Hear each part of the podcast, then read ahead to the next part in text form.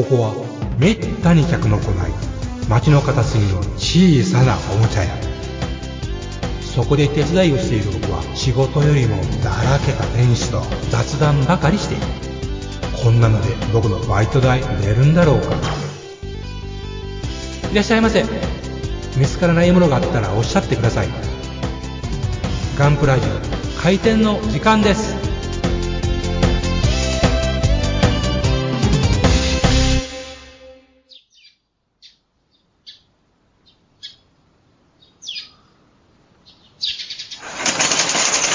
ざいます。おはようございます。おはようございおはようございます。いやいや、大丈夫ですかね。台風が関西とか直撃の時期なんですよね、今ね。心配ですわ。ね、この収録をしているあたりが、ちょっと危ないところですけど。うん。えーどうせくるくる詐欺ですって。だといいですよね、本当ねよよくあるよね、やっぱね。そうそう、大丈夫大丈うんうんいや、今ね、夫。はい。リサーネさん、これお盆なんですけどね。まあそうですね。えーこの前話題になった模型店バンビのある生駒市から、はい僕はいの弟、家族が、あの、実家に遊びに来てるんですけどね、明日、台風の接近する中、生駒に帰るという高速道路をね、大丈夫かな。ええー、その、ちょっとね、心配なんですよ。うん。日にちはずらせないですか？ああ、ね、一応ずらさない方向らしいんだよね。えお嬢さんがね、可愛らしい、あゆみさんという女の子でね、うん。で、今日は来てないけど、長女で、まなみさんという女の子もいてね、ほう。うん。まなみさんが最近バイク、バイクに目覚めてるんで、また今度報告しますけどね。あの、YouTube とか、あの、いろいろやってるんですよね。うんなおね、ヤングですなそうなんですよ。素敵だよね。うん。そんなね、うん。まあ、台風が近づき、お盆真っ最中の今日このことなんですけどね。まとめ、まとめましたね。はい。うん、でもな、名古屋はそんなにひどくないの？今のとこうーん、今のところは、まあ、たまに降るぐらいな感じですかね。ろ。ああ、そうか。うんで、もなんか脅かされてるんじゃないんですか？脅かされてる。うん、あの、いろんな、ほら、メディアからさ、やばいぞ、やばいぞって言って、仕事の先でもやばいぞ、やばいぞっつって、まあ、ななんか危こ険っつって。う、まあね、ちょっと降水率が、降水率っていうか降水量が多いとか、なんか言われてはいますけども。ああ、そうなんだ。まあ今のところは、まあ、たまにこうバーっと通り雨みたいな感じで降るぐらいですよね。前前回もそんな感じでしたけども。うん。あれですか？あの、よまえさんも同じような感じなんですよね。ちょっと風がきついかな、いうぐらいですよね。そんぐらいか、そうか。明日になってみると分かんないってことですね。まあそうですね。うん。じゃあ皆さんも、でうん。で本当大したことになった人は本当気をつけてくださいね、皆さん。ですよね。平気平気。たこ揚げしても大丈夫ですよね。で僕の方はですね、まあ全然天気なんですけど、うんう。ん。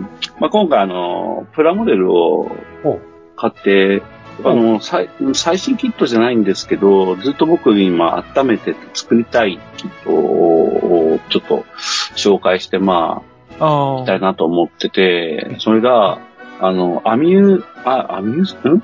えアミュージアミュージングホビー。あ、アミュージングホビー、間違えてるよ、これ。アミュー、アミューズメントホビーって書いてる。アミュー、その、その通りです。アミュージングの、はい。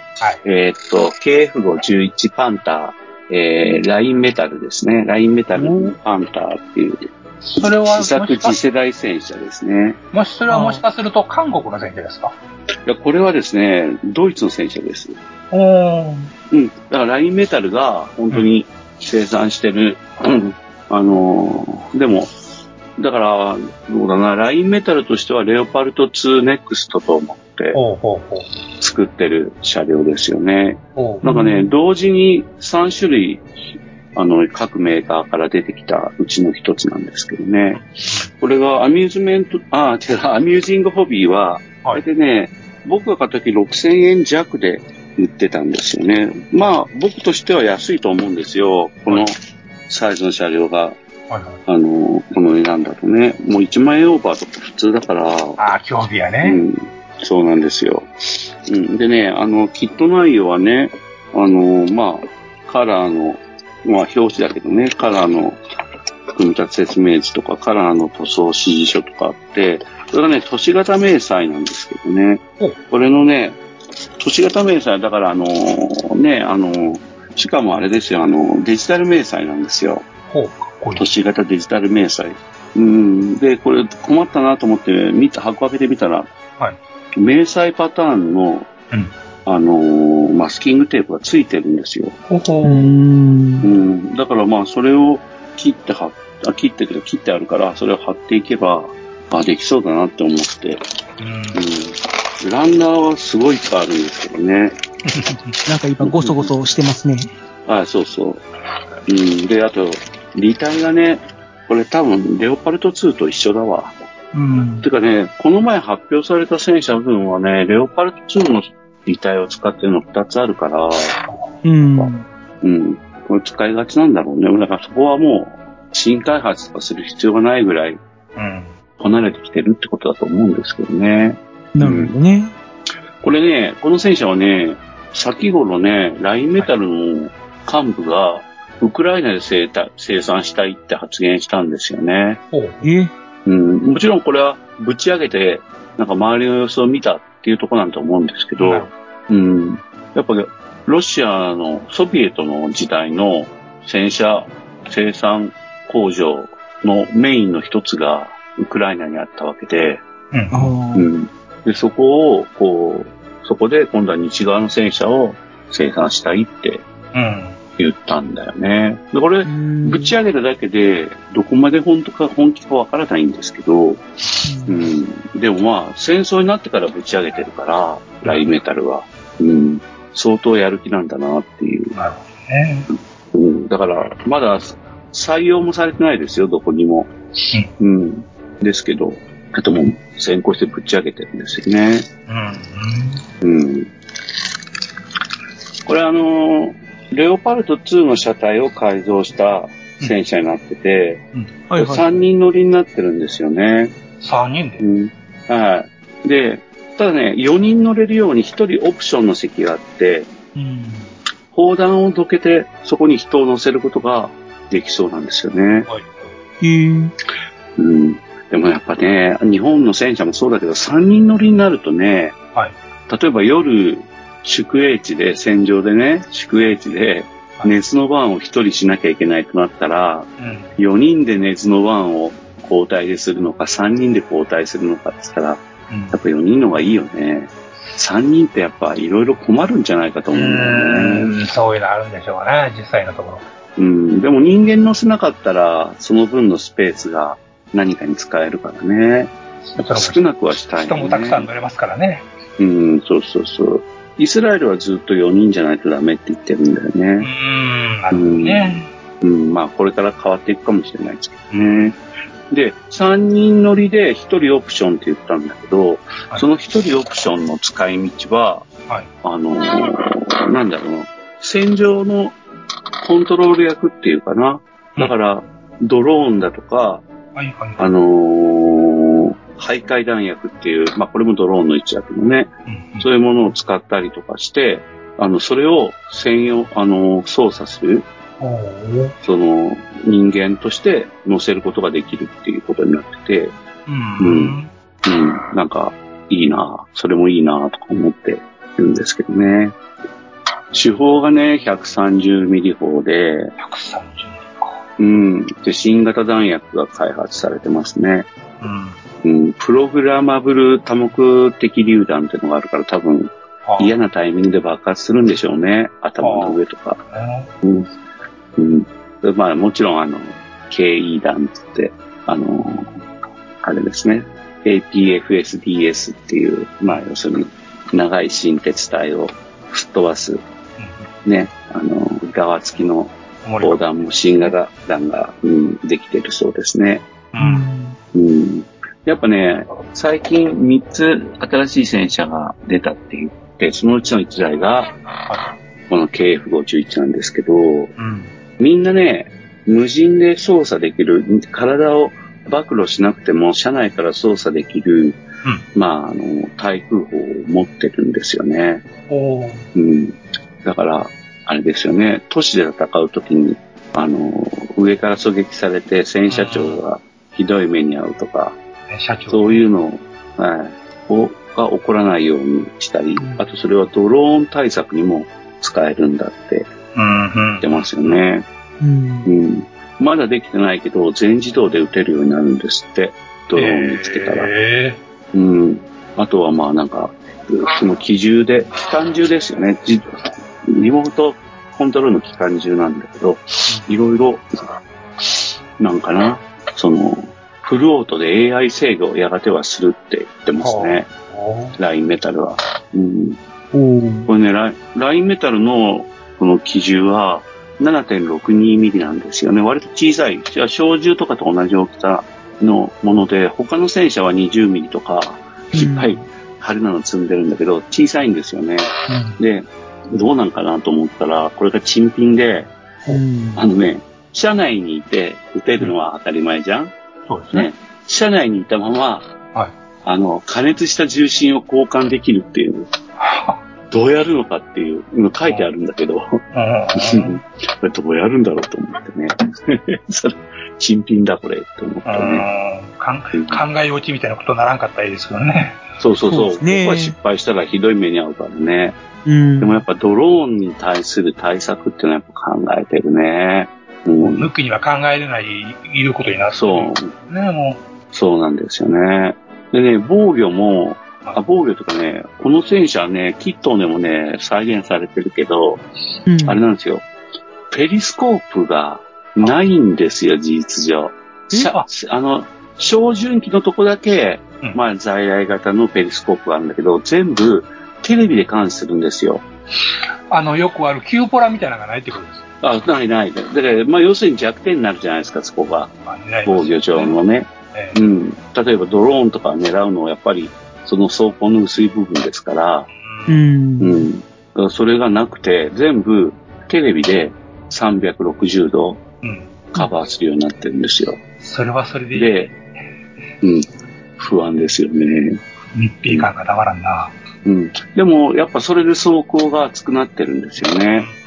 う。うんん。で、まだできてないらしいですけど、あれですよ、あの、ラインメタルは、あの、なんだ、ヘッドギアつけて、うんそこに、その、自動的に画像を生成して、うんそのテレビから得た情報。だから、まあ、360度モニターみたいなもんですよね。首を振って、あ振れば VR, VR 的にね。そう、VR 的に見せるっては言ってるんですよね。えうんー。これでもね、他の車両もそうだから、あ。うんうん。とにかく防御力を向上するために、あの、とにかく直接視認しないっていうかな、うん。うん。そういうところをいっぱい作ってますよね。ほうほうほう。えー確かにドライバーズハッチというか、なんというか、うん。窓がないですね、これ。今、うん。アマゾンのあれでちょっと写写真を見てるところですが。うん。うん。基本的にね、あのー綺麗にね、あのーテレビ窓が開いてるんですよね。いろんなところで、冒頭とか車体とかにね。うん。うん。で、あのーやがては自動的に生成した360度モニターを VR として見せるようにする。今はなんかモニターみたいですけどね。有で、VR は試作したけど、乗組員が酔っちゃったって。あうん。だからそこの制御をどうするかを考えてるんですって。あ、もうカメラ。ラに頼ってカメラが潰れたらどうすんのっていうのは素人考えたんですかね。うん、そうですよね。当然ね、もちろんね。メーカーが100も表示のははずですからね。そうそう。でも本当カメラの窓にね、セロテープ一枚ペロって貼っただけで見えなくなると思うんですよね。そう。本当に。ガンベーと当たれみたいな話じゃないですか。そうそうそうそうそうそう、そうなんですよね。うん。でもまあ、その方が結局、防御が向上するってことでしょうからね。あとは、近寄られるまでは。うん。で、やっぱりね、兵隊全員がうん。共通の絵を見れると思うんですよ、VR 化したら。あうん。まあ、確かにだ。から、うん、だから、状況把握が同時になってくるから、あ、うん。あの、ね、報酬もっとで2時の方向見ろみたいに言う必要ないわけですね。なるうん。社長がこれ見ろっつって。社長が報酬の権限を乗っ取って、砲塔を旋回させて、報酬がそれ見て、ああ、発見って言って撃ったりとかするわけですよね。その時、装填者は様子を見てるとかね。社長大変社。うん。いやー、これいいでしょ。でね、やっぱね、売り物がね、模型にもね、ほんと丁寧に再現したんだけど、マイクロドローンスティンガーっていうのが、うんあの、エッチングパーツ付きで、うん。ああ、これえー羽、この羽エッチングですか。はい。エッチングです。あのね、4つのプロペラを回する、あのーマイクロドローンがうん。飛び出していくんですよ。まあ、基本今は自爆ドローンとして、偵察と自爆ドローンとして使うってなっうんて、だいたい航続距離が20分から30分で時速90キロで移動可能と。お結構早い。うん、うん結構早い。で、まあ、使い捨てにされるんだけど、どうなるかわかんないんだけど、回収できるんですって、その小型ドローンが。ちゃんと帰ってきて再使用できるんですって。ルンバできる感じ。いやーで、それともう一つ、別のドローンを持ってて、ヒーロー120っていう、もうちょっとでっかいミサイル状のね、ドローンを持ってて、これはあの、戦車砲弾と交換式で、あの、砲塔に発射機が搭載されるってやつなんですけど、うん。これ何発か ?4 発使えるのかな ?2 発だったかな？うん、これ飛び出すんですよ。うん。で、この、これも徘徊弾薬だから、まあ、偵察にも使いつつ、あ、4連装ランチャーね、これね。あの、うん車体の後ろからポコンと開くやつですね。そうそうそうそう。あのーまあでも、砲塔の弾薬と取り合いになるってわけですよね。で、このドローンの偵察情報だとか、コマンドをさっき3人プラス1って言った、その1人が。やるんじゃないかとうん言われてるんですよね。1000人で。うん。まあだから本当なんか、僕はこれで言いたかったのは、もう、戦車が、あの、見た目はあんまり変わんないんだけど、うん。使い方とかがすごい変わってきていて、で、ドローンがウクライナの戦いで、ああ、使ってるんだ、みたいな感じでいたと思ったらもう、どの新型戦車にも、試作戦車にも、ドローンが実用するものとして考えられてるんですよね。搭載するまで行ってるのは KF51 が一番進んでるんですけど、うん、やっぱ、こう、なんか、かっこいいなというのと同時にやっぱ AI 時代っていうかな。うん、あ、そうですね。うん。これ、砲塔回りますねえ、一応回ることになってますよ。360度。なんか写真、完成写真見たらなんかどう見てもこの凹み具合がピタッと砲塔と車体と組み合ってて、途中で止まってないそうに見えてしゃあないんですよね、これ。うん、まあそうそう。ね。ね。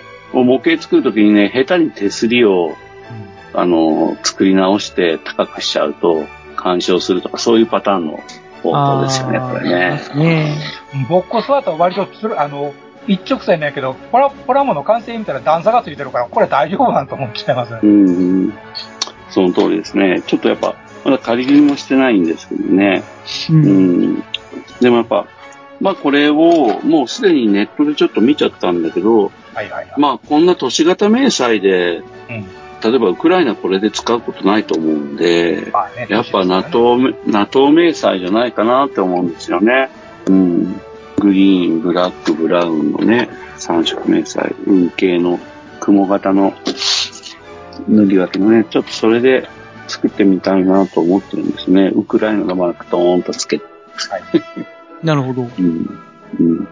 まあ、あの、他にもね、このアミューズメントホ、アミアミュージングホビーは、えっ、と、同じ時期、同じユーロサトリっていう、うーん、兵器賞で、えーこの KF51 と同時に EMBT、エンハンスドメインバトルタンクっていう、うー MBT と、それから、えー、ジェネラルダイナミクスランドシステムズのエイブラムス X ってのが発表されたんだけど、このエイブラムス X はかっこいいですよね。化これかっこいいですよ。はいちょっとあの、ちょっと塗装にごまかされてる部分もちょっとあるけど、でも砲塔は、砲塔は多分ね、すごい先進的ですね。うん。めっちゃ映画これも出すって言ってるから、買いますよ。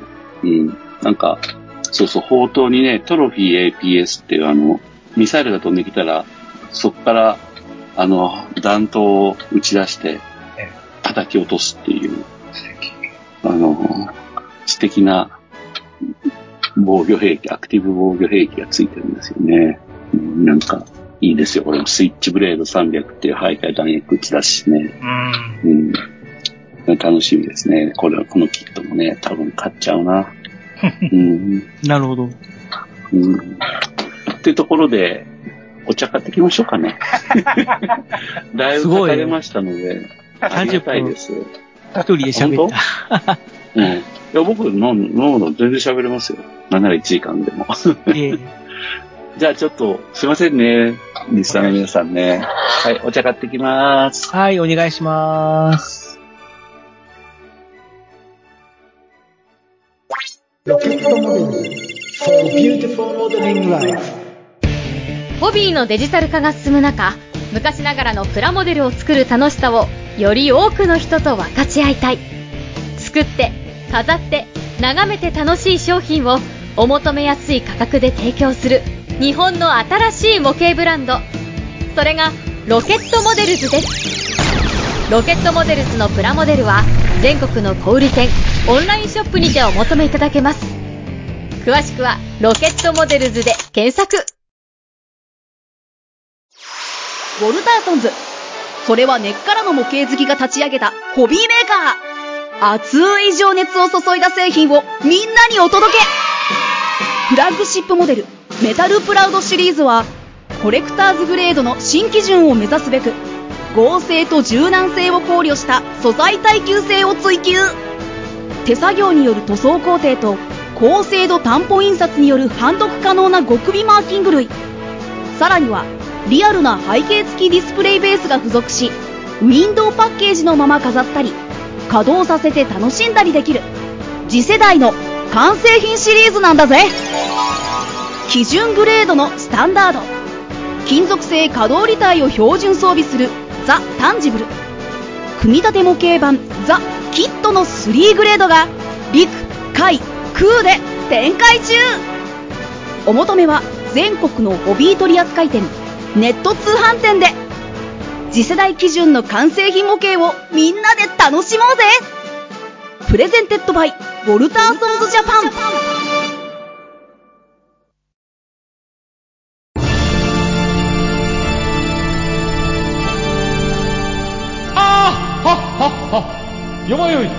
カレー好き。悩みを申すがよい。あ松尾も。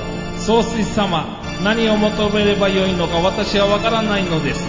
私はもっと刺激が欲しいんです。では助けよう。それは毎週金曜日深夜更新。サバラジュを聞くがよい。ははははビックビックじゃぞ。よまよいさん、もっちさん、エニグマくん、プラモ作ってますか？ゆいまるです。はい、ただいま帰りました。はい、ありがとうございます。はい、飲んで飲んで、暑いからね、お茶飲んで。あー、冷たい。小芝居。いいね、いいね。今日はね、あのお、メールいただいてて、はいはいちょっと読ませてください、僕。はい、うんお願いします。あのー、メールをですね、いっぱいいただいていて、今回は嬉しいんですけど、えー、KAZI、カジさんからのうんお便りです。はい、えーとお願いします。療養中の店長さん、バカンの虎さん、よまよいさん、藤もっちさん、こんにちは。こんにちは。300、372回にて名前が出てきて、ちょっとびっくりしました。パーツの落下防止の件、参考になりました。あの件ですね。あの件ね。うん、ありがとうございます。回をね。で、考えたのですが、もう少し発展させてうん、散髪屋さんのように大きなテーブルクロスみたいなものを片方を首にかけて反対側を机につけたら良いかもとか思いましたが、使う姿を想像したら動きづらそうってことでやめて、うんうん。で、これで開業なんですけどね。あれですよね、あの、物が落ちちゃうから、どうやって探しますかって聞いてくださった方ですよね。ね。で、続けますね。開業されて、次に思いついたのは、レースのフリフリ付きのピンクのエプロン。これならレースに小さな部品が引っかかり、紛失防止になるぞ、とかも思いましたが、うん自分が装着した姿が可愛くなさそうなので、これもやめて、可愛さそういうレベルではないと思うんですね。うん可愛さか。うん結局、密林さんにて、タミヤのロゴ付きのものをポチって、明日着火の、まあ、荷物がつく予定です。これならあまり違和感ないように思います。はい、僕もそう思います。同感です。いい戦略です。はい。アドバイスありがとうございました。今頃フリフリというメールですね。今フリフリのエプロンつけてるということですね、タミヤの。フリフリ僕はね、なんですか赤いエプロンですけどね。うんタミヤの冬はついてないですけどね。本当はつけたいけどね。うん、特徴品であるかもしれないしな。そんなお金持ちのことをされてるのか。男の余裕というやつではないですか。うん、まあそうですね。うん知らんけど。ちょっと僕らより年上の方のようなんですよね。うん。まあ、老眼ネタも前回心に染みました。本当好きなことがない話ですね。うん、そうですね。いやー、本当ありがたいです。放送のに乗っかったことを書いてもらって、なんか嬉しいなと思いますね。僕もお揃いのタミヤエプロン買おうかな。うん、え、ちょっとまた、エプロンとかはしてないんですか？僕ですか？はい。してますよ。してますよね。あだから今は赤い、うん。フリフリはないですけど、赤いエプロンを、はい。あの、持ってて、はい。そう、ポケットにね、スマホとか入れて、うんガンプラジオ聞きながら、うんその、プラモデル作りに邁進してる感じですかね。胸の、胸にポケットがあるんですよ。はいうん、ちょうどいいところにあって、すごいよく聞こえますね。うんいや、本当落とす数は減りますよ、カジさん。うん。うん。一緒にエプロンつけましょう。とそうするときなんか特にそうですよね。そう。僕何回もこぼしてるかそうら、ダーってなりますからね。うん、なる。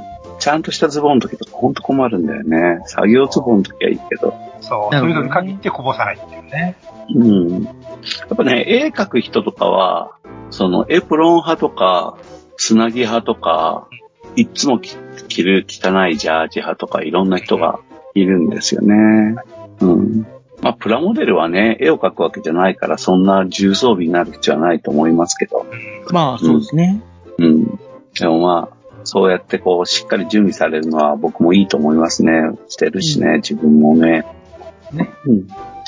というわけで、ガチさんありがとうございました。はい、ありがとうございました。また残したら見てください。お願いします。その他のお便り、はい。よまよさん、お願いしまます。はい。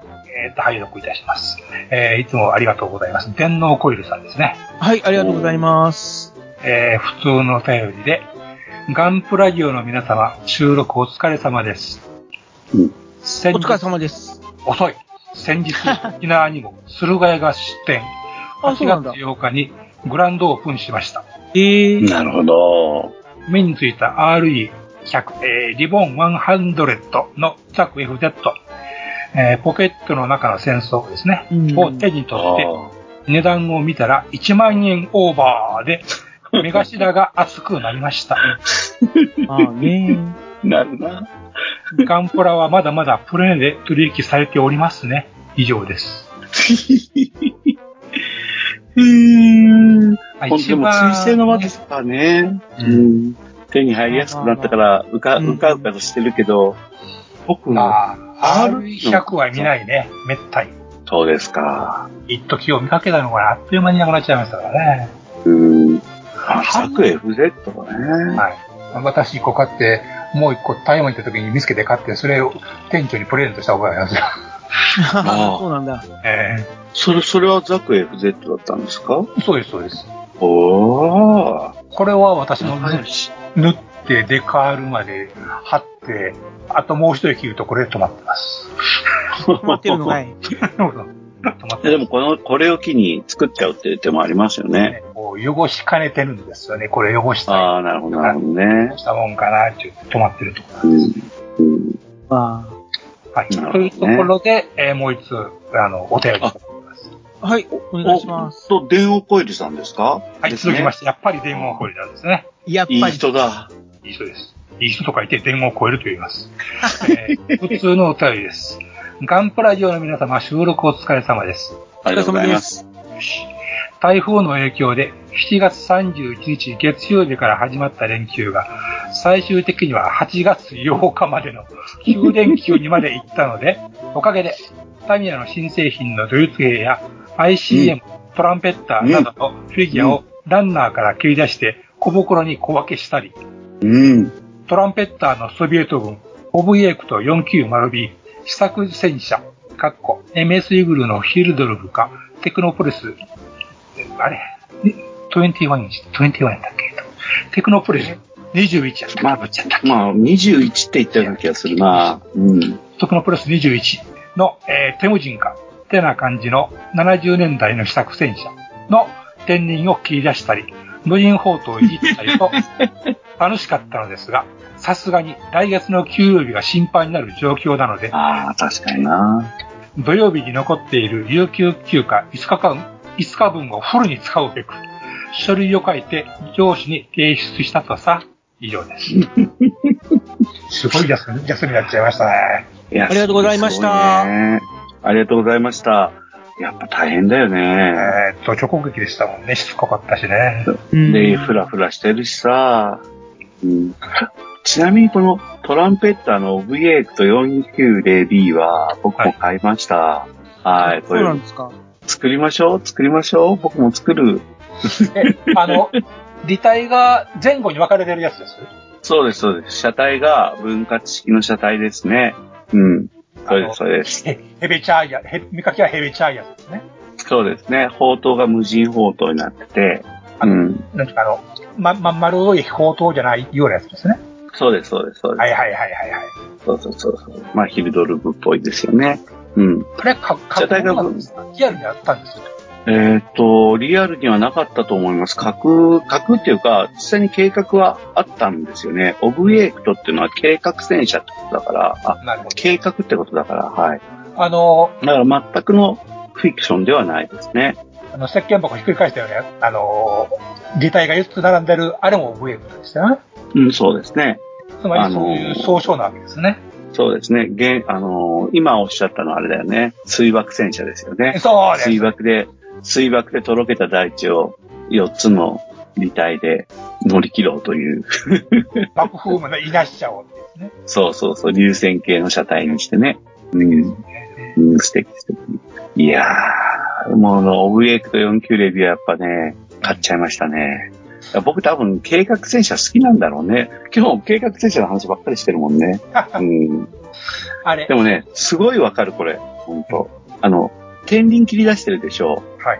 天輪の切り出しってね、単調、かつ、うんそんなにね、え修正を入れたりする部位でもないから、まず何かしようと思ったら、天輪切るのは、割と鉄板で、あの、なんつうの、楽しく、ポンポンポンポン進められるところだと僕も思っていて。電王コイルさんがその辺切ったりっていうのは、心配がありながらも、うん。9連休、はいそこを、あの、いじるのに、あの、安安心っていうか、安全安心っていうかな。うん、そういうところで僕も、もしか同じこと、状況になっちゃったら、同じことやったんじゃないかなと思いますね。うん、ルーチンとしてついついやっちゃう。うん、そうですね。試作戦車と言うたらですね、なんかアミオジンゴビーだったか、あの辺のちょっと、あの、不思議なプラモメーカーから、アポリカポスっていうもっと嘘くその戦車のプラモかもしれません。嘘くそです。あれはもう嘘くそですね。あの、嘘くそ戦車、あれあれも楽しかったですよね。なんか見てて。うん、あれも買いました。買ったんかい 買ってます。持ってますというべきか。これね、あの、いや、正確にはね、買おうかなと思ってるところに、僕が仕事を、まあ、あの、辞めたんですよ。はいはい。で、それのお祝いとして送りつけてきた、はい。あの、悪い人がいて、あお祝いだ、これを作れって言って、素晴らしい。う んまあ本当はアポカリプトなんですけど。あ、アポカリプトうね。ん。うん。あの、前方、前方のあの、刃物は取り払うと思いますけど、ドーザー、ドーザーみたいなやつ。そうそうそうそう、ドーザーのふりをした刃物ですね。首切り出してる。首切り出してるフェノメノン。そうそうそうそうそうそう。いや、でも、作るときやっぱ資料にするのは、やっぱりあの、なんだっけ、あの、あれだな、あの、名作映画なんだけど、あの、ほら、主人公が車に乗って現れて、オーストラリアの大地で撮影して、はい。あれですよ。うん。あの、なん時計ライダー？だ、あ、今。時計ライダー？ん？時計ライダー？いやいや、バトルトラック？いやいや、いやいや、あ、まあでもその系譜の、あの、さ、最近というか10年前ぐらいにリニューアルされて最高の映画だった。あ、あれね。あれですやんか。うん。マッドマックスですやんかいさ。あ、マッドマックスです。そうそうそう。うん、もうマッドマックスの、はいあの、最近のリニューアルされたリブートというか、はいはい。マッドマックスデスロードですねうんそうそうそう。怒りのデスロードを資料として見直してますね。なるほどね。それは正しいかもしれません。うん。うん。ボスボスキャラ的扱いですね。そうですね。うん。なんか、本当にギター弾きながら走る戦車とかどうかなとか思うああ、いいですね。そういう情景いいですね。うん。うん。ですよね。うん。っていうね。まあ本当うん。なんか、き、きてれつな戦車がいっぱい出てますよね。電動ポイさんわかります？ま あ計画戦車とか計画飛行機ってやっぱり夢がありますからね。あありますね。ありますよ。本当ありますよ。ねそれこそやっぱね、あのーね、えー、ロケットモデルズのね、新製品のいずれとかはやっぱ、ね。そう、計画戦車、うん。計画戦闘が計画爆撃機か。うん。うん。ですもんね。アメリカボンバー、アメリカボンバーね。うん。ま間に合わなかったシリーズね。そうですね。うん。やっぱ夢があるし、かっこいいですからね、やっぱね。うん。巻き惜しみ、巻き惜しみっていいですよね。うん、そう。今度やったら勝てるんだっていうね。俺らがここまでやってたらいいですね。そうそう。ビグザム量産の暁にはあるやつね。そうそうそうそうそう。戦争は数だよ、兄貴って言ってたのにね。うん。だないや、デモポイルさんありがとうございました。はい、ありがとうございました。お互い力強く作りましょうね。なんとか作りたいですね。そう、ピエクト49でピ。楽しみにしてます。うん。楽しみにしてます。お便りは以上な感じでした。はい、そうです。そしたら、えー、ハッシュタグ、ガンプラジオに、えー画像付き投稿とかしていただいた方のお名前を紹介させていただきたいと思います。はい。ありがとうございます。えー、P02015 さん、ありがとうございます。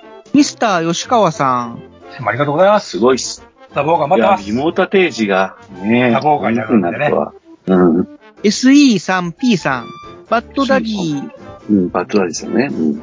さん、スキャッチアットバットマンアンバサダーさん、ゾエゾエさん、いつもありがとうございます。ララーンさん、いつもありがとうございます。アポロさん、あ、いつも感想というか、報告してくださる方ですね。うん、そうそう。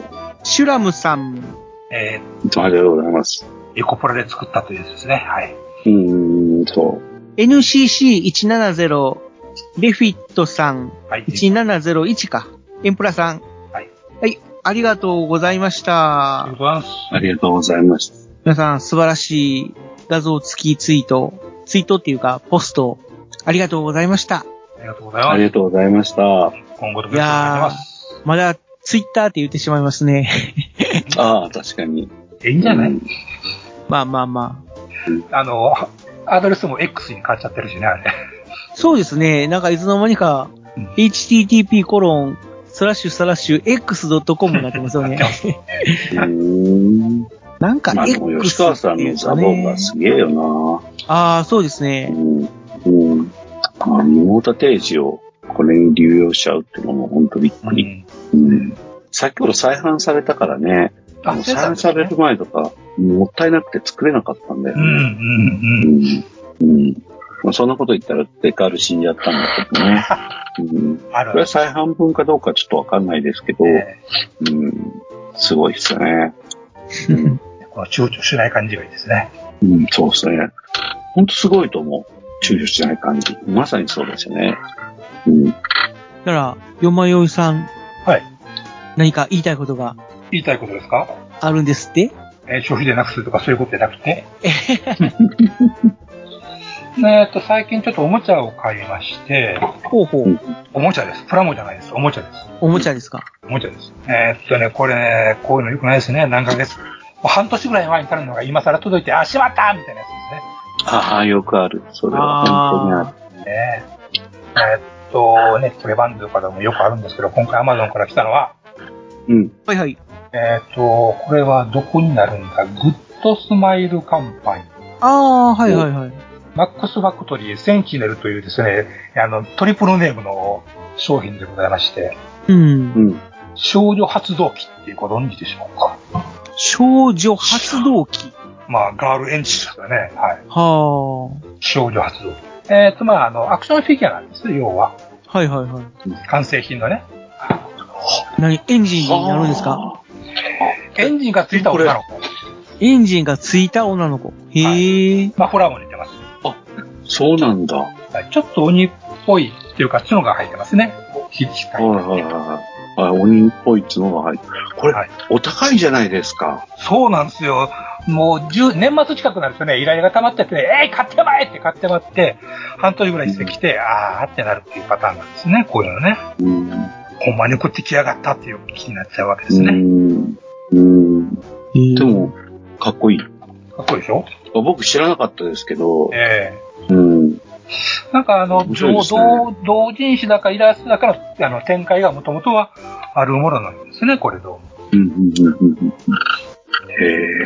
へえ。で、あの、よく、あの、スタイリングとし、ポージングとしては、あの、アイススケート。うんアイ。ススケート。ですね。アイススケートのコーナリング、もう体、ああ。体低くして、みたいなね。ああいうポージングが取れてなかなか面白いなと。うん、面白いですね。足にタイヤがついてるんですか？棒みたいなのがついてるね。スタンドがあって、はい。あのースローラースケートの、はい。うん、ポージングでうまくディスプレイできるようになってるっていうふうにお見受けですが、こんな感じなんですかね。ね、斜めにしたら当然重心がずれますから、うん。横のそうそう、方で支えられるっていう。ことですね。うーん、気が利いてる。かっこいい、これ。うん。で、見たらね、えーっと、モーターサイボーグランナー、えーっとね、辻切りって書いてるんですよね。なかなか物騒やな、思ってね。辻切り。うんはで、実際、あの、こ小刀みたいなのを持ってるんですね。ほうほうほう。なんか夜中に突然後ろからうわーって襲ってくるとか。そこな町に待てい。う。鬼っぽい。うん。走り曲げにズバッとやってきそうな感じもね。うん。まこれ、背中にマウントしてるのが、その、つ辻切りに使うナイフなんですかね。それとあと、スタビライザー的なもんもあるような感じですね。ああ、なるほど。はい。で、まで、マフラーがね、ギュッと伸びてるところが、あの、なかなかうん生かすって感じですかね。発動うん。うん。これはさ、よまよいさんが純粋にはい。立体としてかっこよさそうだから、はい。購入に至ったって感じなんですか？例えば同人マニアだ、同人誌ファンとして、いや、知らんかった。単純にこの写真、完成写真見て、あ、かっこいいと思ったんですね。そうですね。これかっこいいですね。うん。発動機いうところ。いいやないかいさと。そうですね。最初、発情期って聞こえて、ちょっとドキッとしたんですああ、お、お思っても言ってはいけないことを言いました。それは、けど。いや、お口にチャック。えちなみにこれ2色あるじゃないですか。ありますね。白と青。えーっと、皆さんならどっちを選びますか？勢いの向こうのいや、僕は白赤かな。白赤。はいはいはいはい。うん、健康的な方ね。そうですね。目つきは悪いけどね。顔一緒ちゃうのかなこれ。そうなのか？そうなのかもな。多分、顔は一緒なんじゃないかなっていう気がするんですよね。うん、目なるほどね。メーカーのね、ホホームページ行ったら、あの、無塗装のやつがあるんですよ。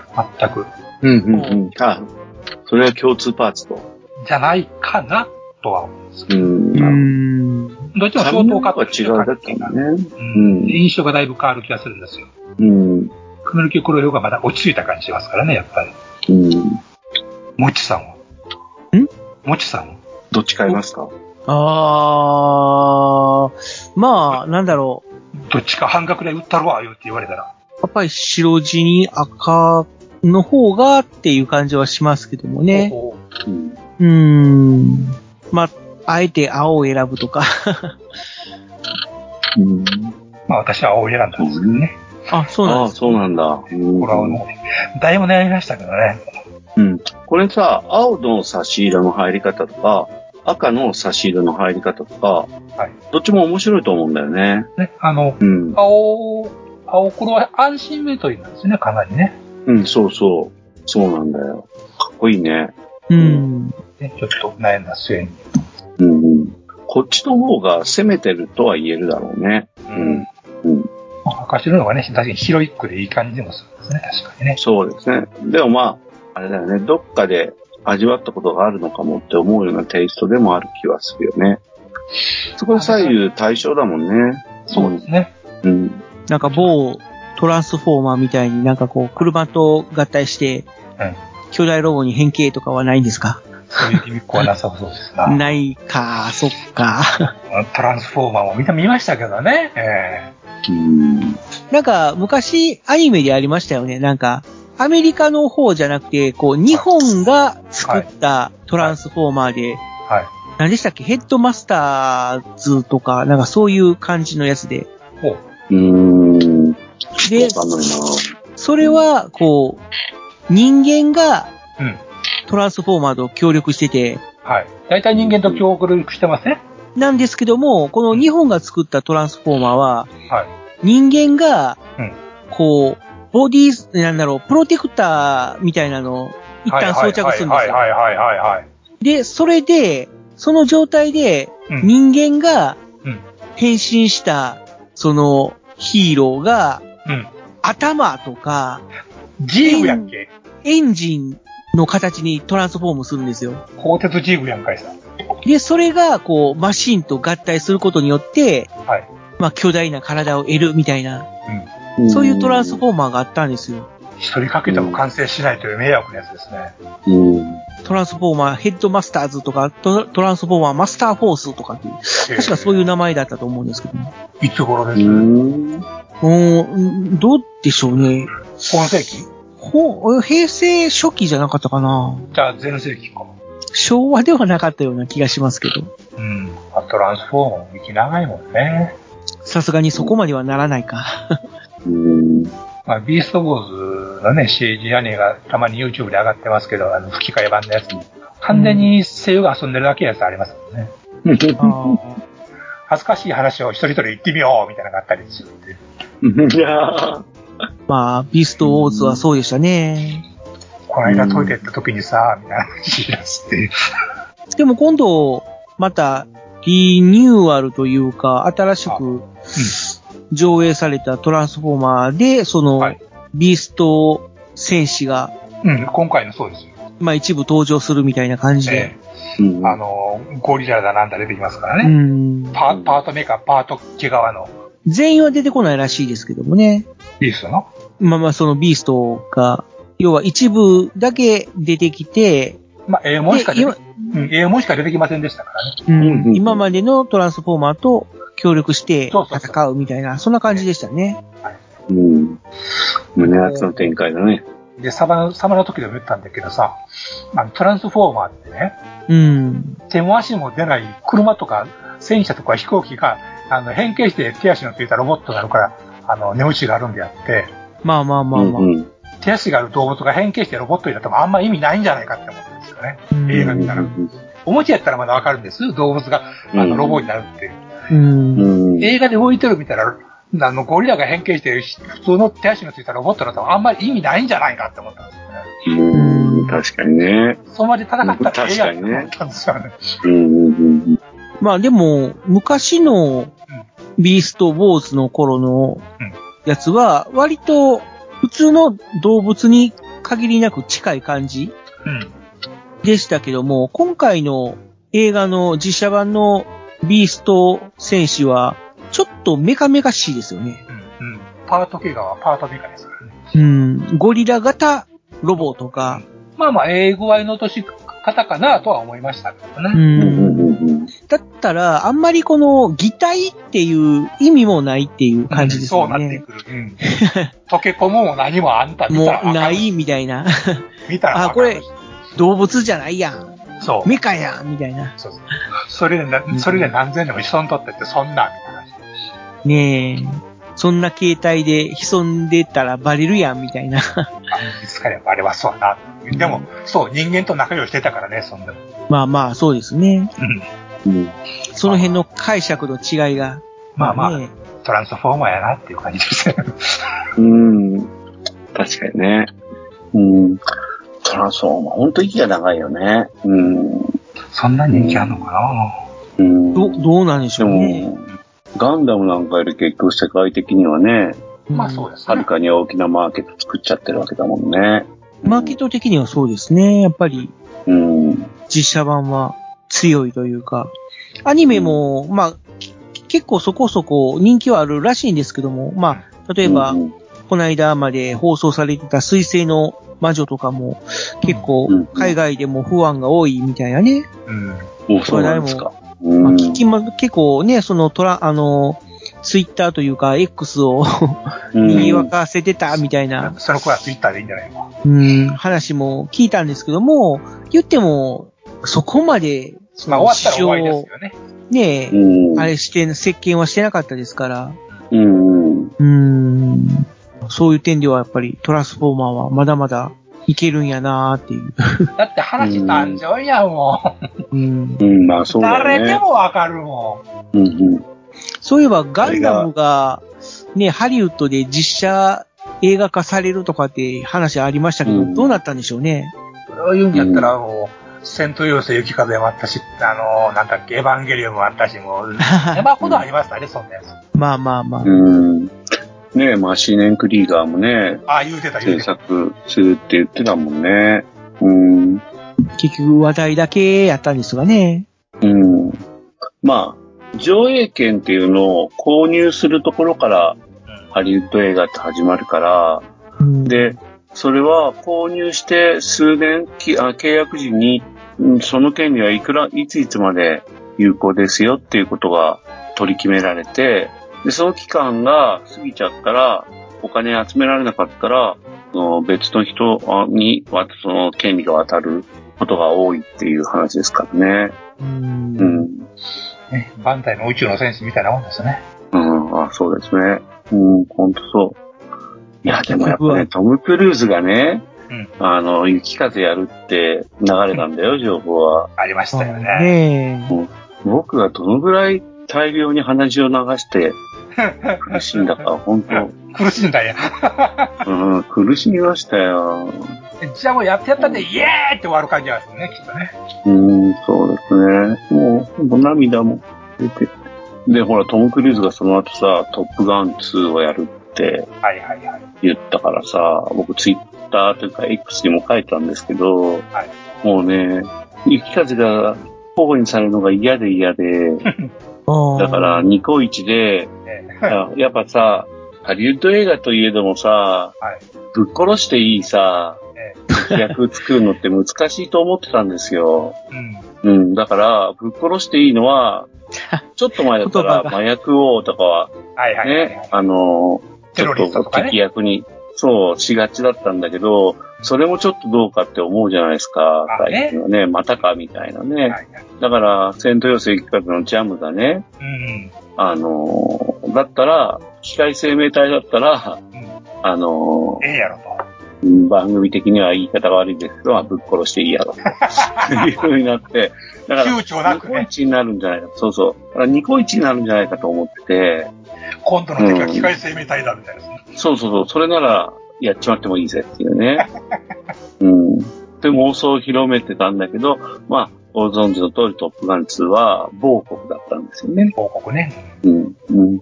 そう、その某国は、そう、ロシア製のうん。第5世代戦闘機を運用しているという。しかも F15、F、えー F14 持っとるっていうね。そうですね。そんな国どこにあるうん。まあでも僕は特、大好きですね。うん。あのね、なんか、皆さん気づいて、まあ、ねプラモデルとかする人は気づいたかもしれないけど、あえて言うと、あの、はい手に汗握るはい。トム・クルーズたちの舞台がね、はい。爆撃をする爆撃校でね、はい。なんか、チャフを負けとか言って、はい。ん？ミサイルをチャフっていう、あの、まあ、簡単に言うと、あれですアルミ箔みたいなものなんですけどね。レーダー波を、あ、じゃあ、あチャフじゃなかったな。あれだ。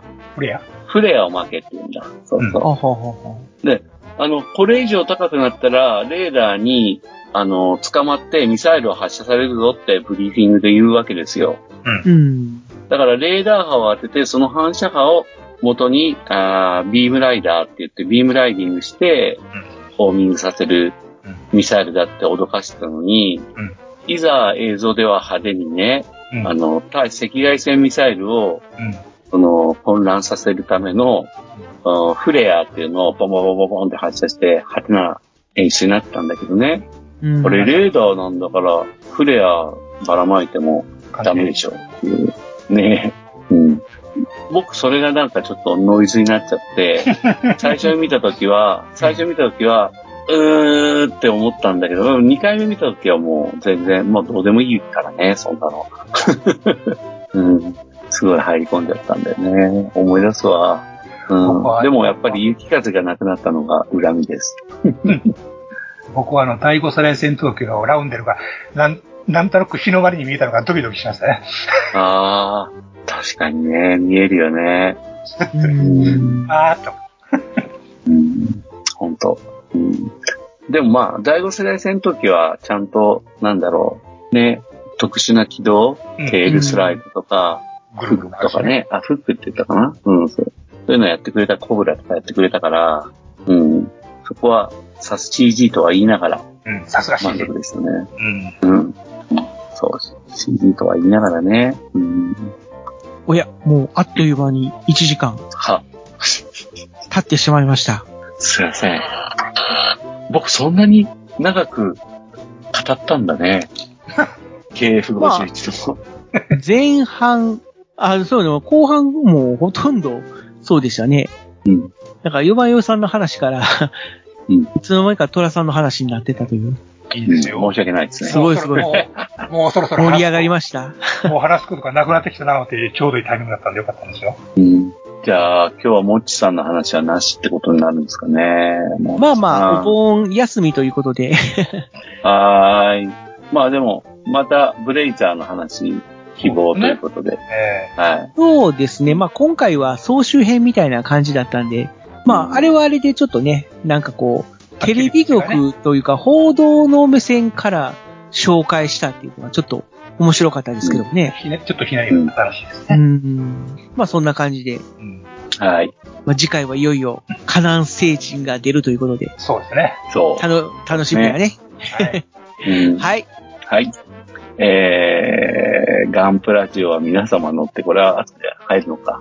えーっと、ガンプ、えーっと、ガンプラジオ、これじゃあ閉店ガラガラってことですかね。はい皆さん本当にありがとうございました。メールとか増えてるような手応えがあって、はい。そうですね。嬉しいですね。いやーはいもう、もっとどんどんください。はい。我々が楽にいきます。はい。うん。ラジオの中の話とかも、なんか、ハッシュタグガンプラジオも、なんか、ラジオの中のことを受けての何かとか書いてもらうと、シップ振って、あの、飛びついちゃいますんそうで、ですね。よければどうぞ。30分おきの医療として見てますんで、よろしくお願いします。はい。まあ、X でポストしてください。はい。よろしくお願いします。はいはい。ありがとうございました。ありがとうございました。ありがとうございました気。をつけてください。閉店ガラガラ。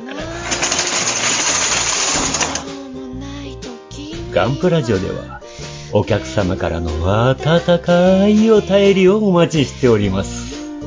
配信ブログにあるメールフォームから、どしどしお寄せください。ガンプラジオ、ツイッターアカウントのリプライ、リツイートもよろしくお願いします。